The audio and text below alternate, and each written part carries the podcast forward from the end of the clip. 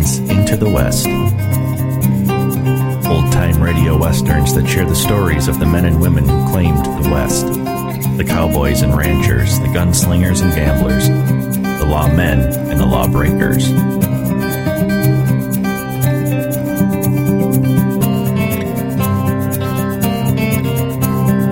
These are the tales of the frontier of the intrepid pioneers who ventured into the West.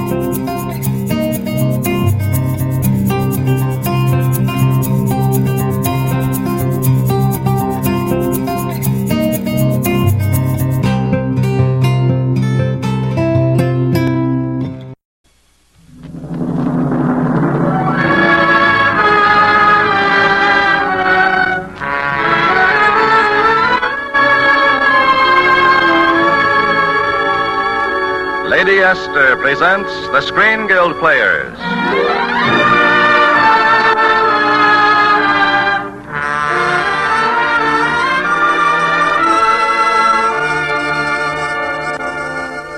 The Lady Esther Screen Guild play tonight, The Oxbow Incident. The starring players, This is Edward Arnold. This is Harry Davenport. This is William Eythe. And this is Jess Lee Brooks.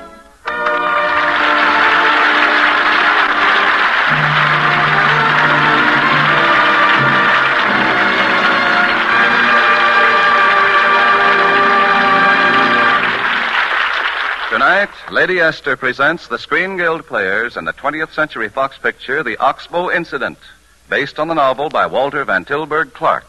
A realistic and absorbing study of what goes on in the minds of men when they form themselves into a mob. It stars Harry Davenport as Davies, Edward Arnold as Major Tetley, William Eythe as his son Gerald, and Jess Lee Brooks as the Reverend Sparks. The Lady Esther Screen Guild Players and the Oxbow Incident.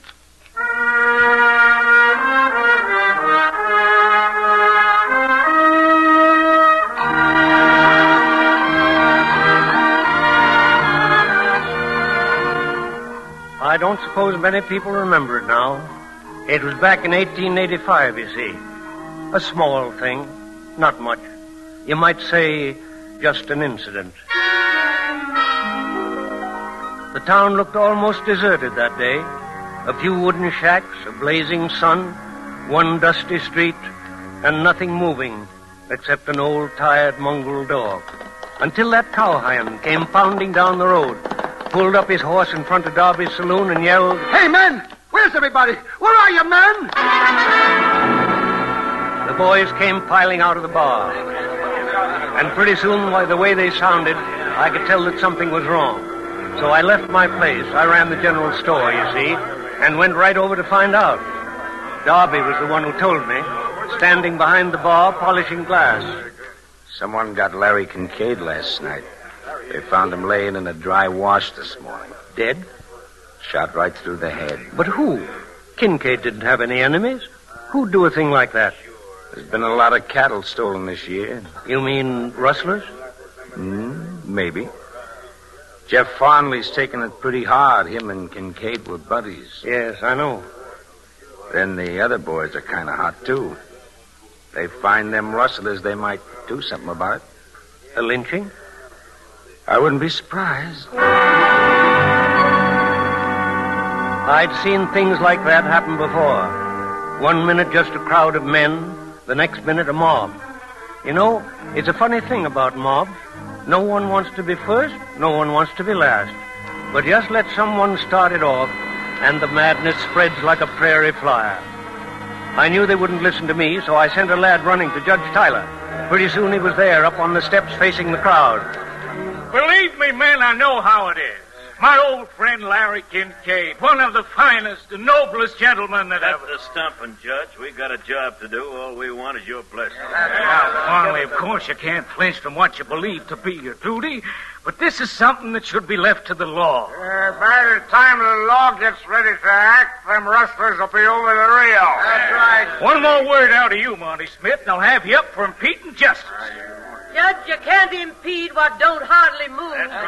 And you, Jenny Greer, a woman, to lend yourself to a thing like this. Tell him, Ma. Listen, listen, men. The sheriff's down at Kincaid's right now. Judge, is that true? It sure is, Davies. He went down this morning. You see, men, everything's being attended to legally. You just have a long, hard ride for nothing. Now wait. It'll be dark soon, mighty cold. My advice to come inside, have a drink, and wait till we hear from the sheriff. What do you say?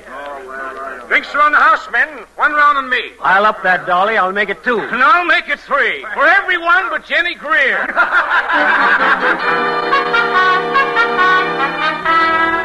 We had them laughing. I was sure we'd won. Only just then we heard another voice. Level, hard, and cold as ice. What's the matter, men? Disbanding? Looks that way, Major Tetley. Brother Davies here just about convinced us. Of what, Mr. Davies? Why, why, it's useless to follow those men, Major. They could be over the Rio by now. Yeah, but they aren't. As it happens, they went east by Bridges Pass. Through the mountains? That's right, Farnley. By way of the Oxbow. But that's 8,000 feet up. They'd be crazy to go that way. Not so crazy, Mr. Davies, knowing how crazy it would look to us. How come you're so sure, Major? One of my riders saw him. He hid in the woods and let him pass. He thought it strange they should be driving cattle up there. Cattle. Any marks? Yes, Farnley. They carried the B bar eight. That's Kincaid's mark. The dirty rats. How many were there? Three of them. Strangers. My rider says he'd never seen them before. But, Major, why were you so long in bringing us this word? My son was out on the range. I knew he'd want to go along. Gerald, is that correct? I'm here, Father. Isn't that all that counts? It counts for me. Farnley, you stay off that horse. I'm not asking you, Farnley. I'm telling you. Telling me what, Judge? Oh, now, look, Jeff, you don't have to worry. This business will be taken care of. Yeah, and I know who's going to take care of it. Me. Oh, now, Jeff. Whoever shot Larry Kincaid ain't coming in here for you to fuddle with your lawyer's tricks for six months. Kincaid didn't have six months to decide if he wanted to die. You ready, Tetley? Major Tetley, you mustn't let this be a lynching. It's scarcely what I choose, Davies. Promise me you'll bring them in for a fair trial. I promise I'll abide by the majority will of the posse. Now, look here, Tetley. You know what's legal. You can't have a posse without a sheriff. What about me? Yeah, what about you, Mapes? I'm a deputy. Sheriff swore me in before he left this morning. Well, in that case, Mr. Mapes, suppose you deputize the rest of us. You huh? can't. It's illegal. No deputy can deputize. What do you think, Major? Well, that's good enough for me. Me too, Butch. Go ahead and pray. Butch makes you're violating the law. Raise your right hand. I hereby solemnly swear I'm sworn in as a deputy in the case of the murder of Larry Kincaid, and I'm willing to abide by the decision of the majority, so help me God. Say I do. I do. All right, men, shake your guns and horses. We leave here in exactly ten minutes. Next fight, buddy.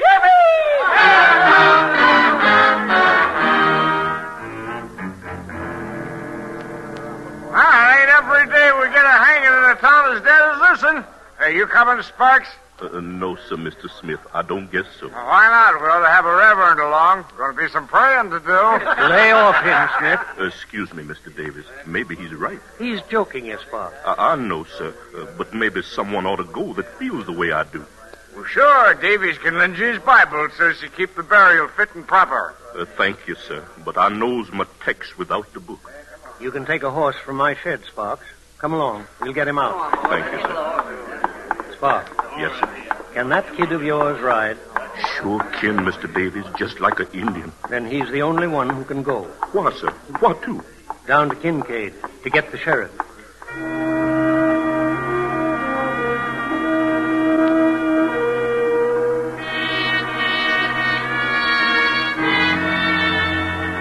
Gerald, wouldn't your father want you to be riding up with him? Sure. I suppose so. Major Tetley and son riding out at the head of the pack.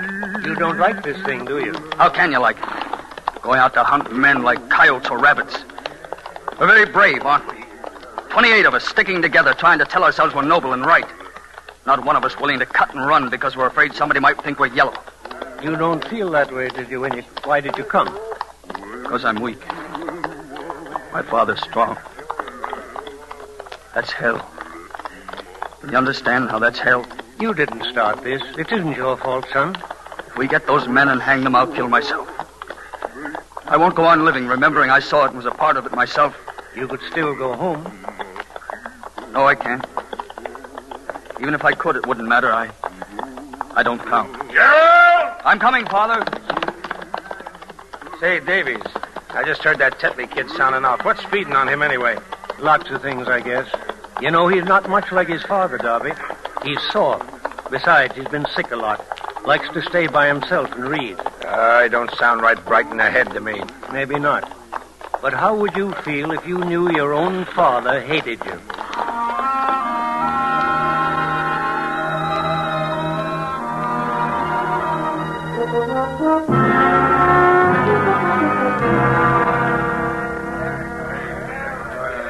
Mr. Davies, That you, Spark? mind if I sit with you a bit while we stop? Not at all. I was feeling rather lonesome myself. Mortal cold, ain't it, sir? Yes, it'll be worse later. Yes, sir. Mr. Davis, I sure wish we was out of this business. So do the others, but they're afraid to admit it. It's on himself, the Lord's vengeance. Do you think the Lord knows what's happening up here tonight? Yes, sir. He marks the sparrow's fall. I saw my own brother lynched, Mr. Davies. I was just a little fellow then. Had he done what they what they picked him up for? We didn't any of us ever know. They lynched him without being sure. Oh, they made him confess. But it wouldn't have done no good if he didn't. Confessing just made it shorter, that's all. Yes. It happens that way sometimes. Time to move on, men. Come on, let's going.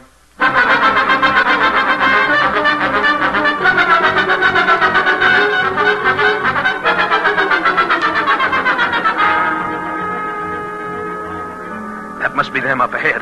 You can see their campfire. Would they be showing a fire if they were on the run? Well, they would if they thought they weren't being followed, Davies. Now, men, let's not have any shooting or rough work until they've got a chance to tell it their way. The one that got Kincaid is mine. Don't forget that, Major. I won't, Farnley. He's yours when you're sure. Gerald, you come up with me. Mapes, you take six men, work around from the back. We'll close in simultaneously. Mr. Davies, uh, would you like a gun? No thanks. Uh, Mr. Sparks? No, sir, Major. Thank you just the same. As you choose. All right, boys, let's go. And good luck. There were three of them, camping right along the oxbow. A young fellow, an old man, and a Mexican. They were sound asleep when we rode in on them, but it didn't take long to wake them up. What is it? What's the matter? Don't move, young man. And put your hands up. The rest of you, too. You, Mex. No, sabe. That's all right, brother. You will. Gerald, collect their guns. What are you trying to do? What do you want from us? We don't want nothing. This ain't no stick up, mister. This is a posse. But we haven't done anything. That remains to be seen. Gerald! What?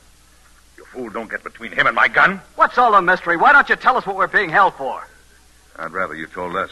Told you what? What are you talking about? Rustling. Ever hear of it? Rustling? And murder. Murder? Ain't we had enough palaver?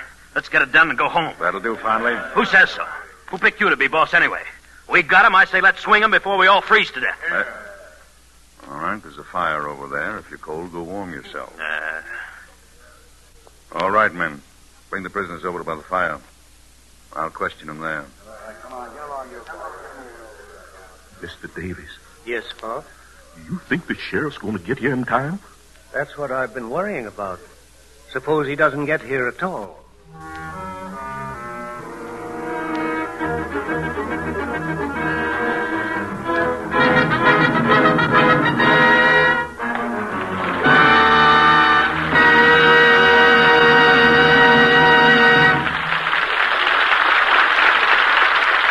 Lady Esther has presented Act One of the Oxbow Incident, starring William Eythe, Jess Lee Brooks, Harry Davenport, and Edward Arnold. In just a moment, we will hear the Lady Esther Screen Guild players in Act Two. But first, a word from our hostess, Lady Esther. Have you ever seen a woman change completely? Change from a drab little mouse to someone radiant? Well, I saw such a change only recently. I met a rather timid, plain little woman at a party. Her skin was so poor and so unattractive that she all but hid in a corner rather than face people. She knew who I was, and several times I caught her glance. About a month later, I happened to run into her again. Well, this time I stared, and I could hardly believe my eyes. My shy little acquaintance had become a charming, attractive woman. I wish you could have seen her skin. It looked simply radiant, so smooth and fresh that she actually looked years younger, and her whole personality reflected the change, even the way she walked and held her head. When I saw you at that party, she told me happily, I suddenly remembered all the things I'd heard you say on the radio about Lady Esther face cream. And Lady Esther face cream is all I've used since, every morning and every night. Why don't you try Lady Esther four-purpose face cream? It's all you need for complete beauty care, because it does not one thing, but all four your skin needs most to be its loveliest. It cleans thoroughly, it softens your skin, it helps nature refine the pores, and it leaves a wonderful, smooth surface for powder to cling to. Women all over the world have written me that Lady Esther face cream does more to beautify their skin than any cream they've ever used, even at five times the price.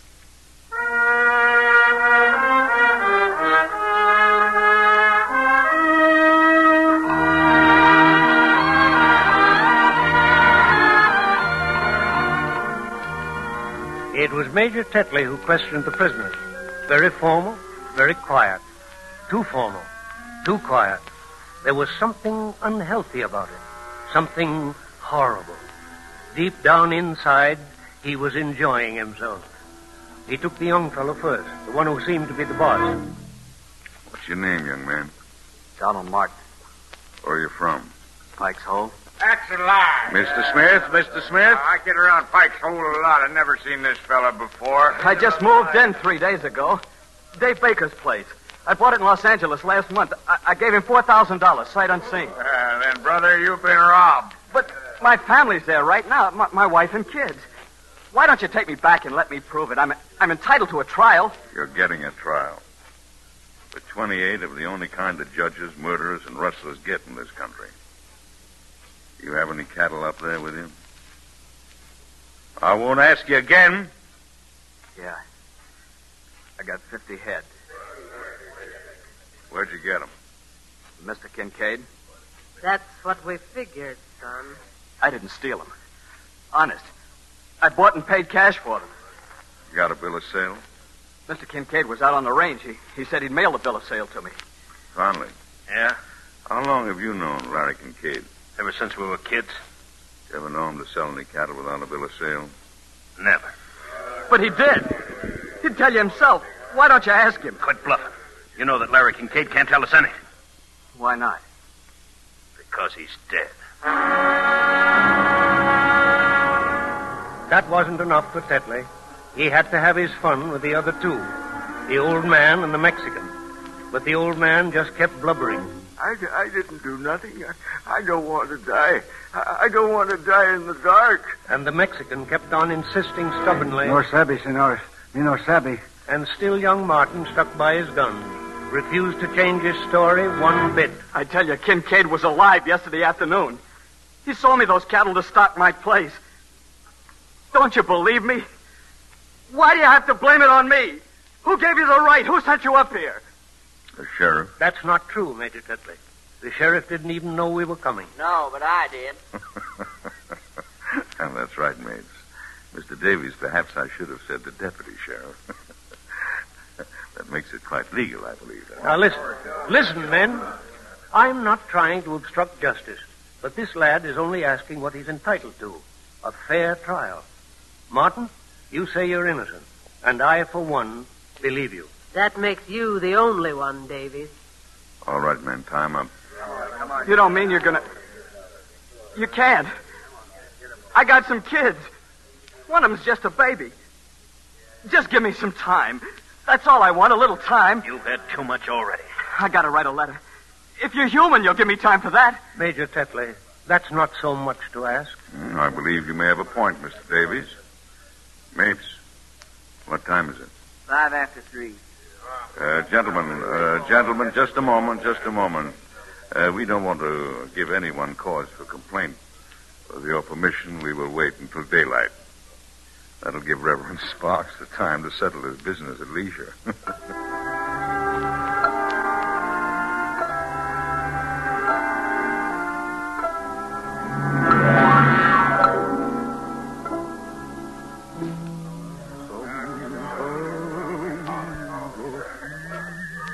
He gave the letter to me, Major Tetley. Asked me to take it to his wife. If you'd only read it. It's such a fine letter. Oh, I'm not disputing that, Mr. Davies. But if it's uh, an honest letter, it's none of my business to read it. And if it isn't, I have no interest in it. Won't any of you read it? Any of you? Why not? Is it because you don't want to know the truth? It's a beautiful letter. If you just read it, you'll know he's not the kind of man who could steal or kill. That kind of an argument don't stand up against branded cattle and no bill of sale. I was just hoping. Gentlemen, it's daylight. Major Tetley, I warn you, if we hang these men and they're innocent, we're due to be hanged ourselves. Well, uh, then I suggest we act as a unit so there can be no question of mistaken reprisals. Uh, Mr. Davies, are you willing to abide by a majority decision? hmm How about the rest of you? Sure. Very well. All who agree with Mr. Davies for putting this off and turning it over to the court, step over here. Mr. Davies, one. And me, sir. Sparks, that's two. Well, me too, I guess. Mr. Darby. Count me. I'm with Mr. Davies. Gerald! Anyone else? Four of you. Four, Mr. Davies. Hardly a majority. Come on, what are we waiting for? Finally, we'll do this in an orderly manner. Now, you tie their hands behind them. Put them up on their horses. The second limb on that oak will hold them all. Smith, you get up there and tie the ropes. Oh, well, Major. Farnley, we'll whip one horse out. You better will. Mapes will whip the second. Right, Major. And Gerald, you'll whip the third.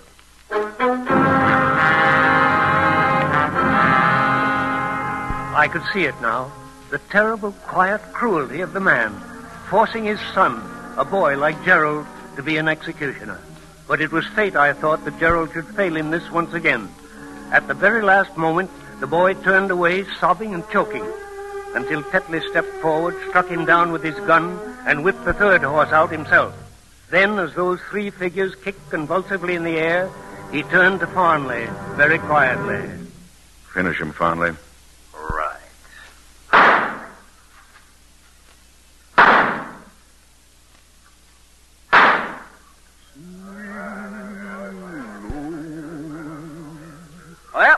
Done with. Now we can get back. Hey, you there! What's going on? Hey, it's the sheriff. What's up, huh? What's all the shooting for? There they are, Sheriff. We got 'em all right. Got who, Mapes? What are you talking about? Kincaid's murders. got all three of 'em. Yeah, hung him, too. Ah, you must be loco. Larry Kincaid ain't dead. What? Not dead. But, but we thought. I just left Kincaid with the doctor. I got the fellas that shot him, too.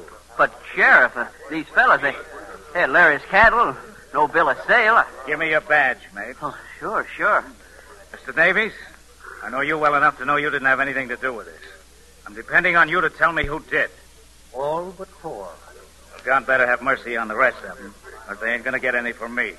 Meet you at Judge Tyler's in the morning. Yeah, gentlemen, under the circumstances, I think we'd better return to our homes.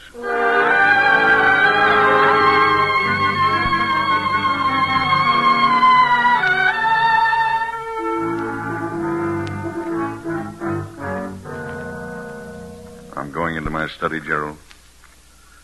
I wish to be alone. I want to talk to you first. I have no desire to discuss anything with you. No. Because you've got an idea what I want to say. You loved it, didn't you? I saw your face, the face of a depraved and murderous beast. You knew in your heart those men were innocent, but you were cold crazy to see them hanged. To make me see it, too. Go ahead, go into your study. Go and hide behind your door, Major Tetley. That won't do you any good because I know the truth about you now. I'm not the coward in this family, you are. You're the coward. You're the. Killing yourself doesn't change it.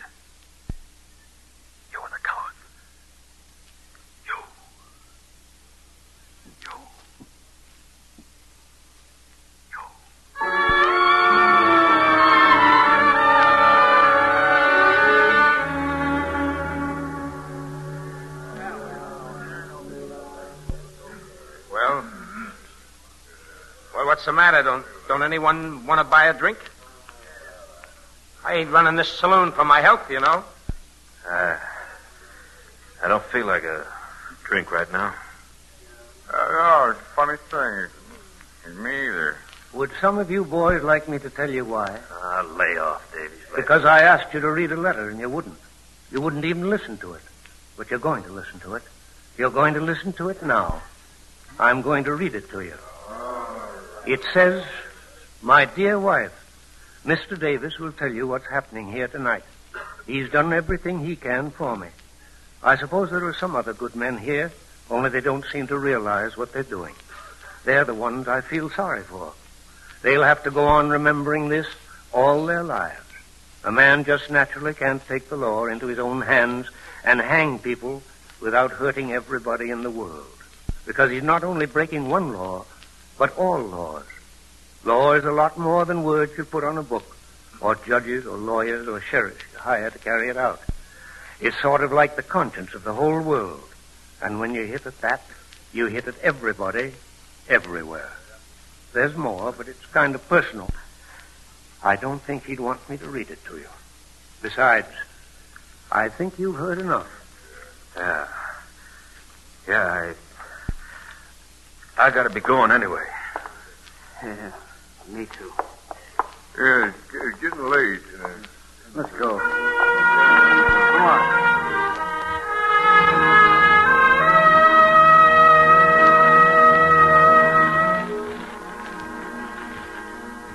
They're gone now.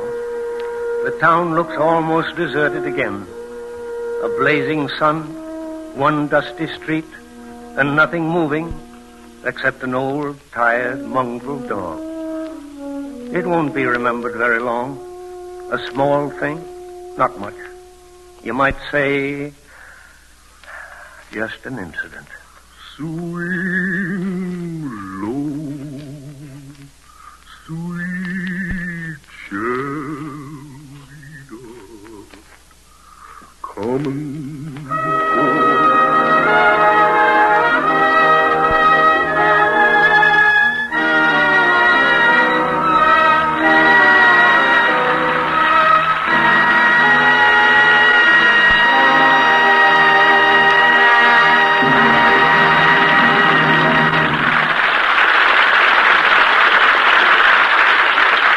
Thank you, Edward Arnold, Harry Davenport, William Eythe, and Jess Lee Brooks for a deeply stirring and challenging story.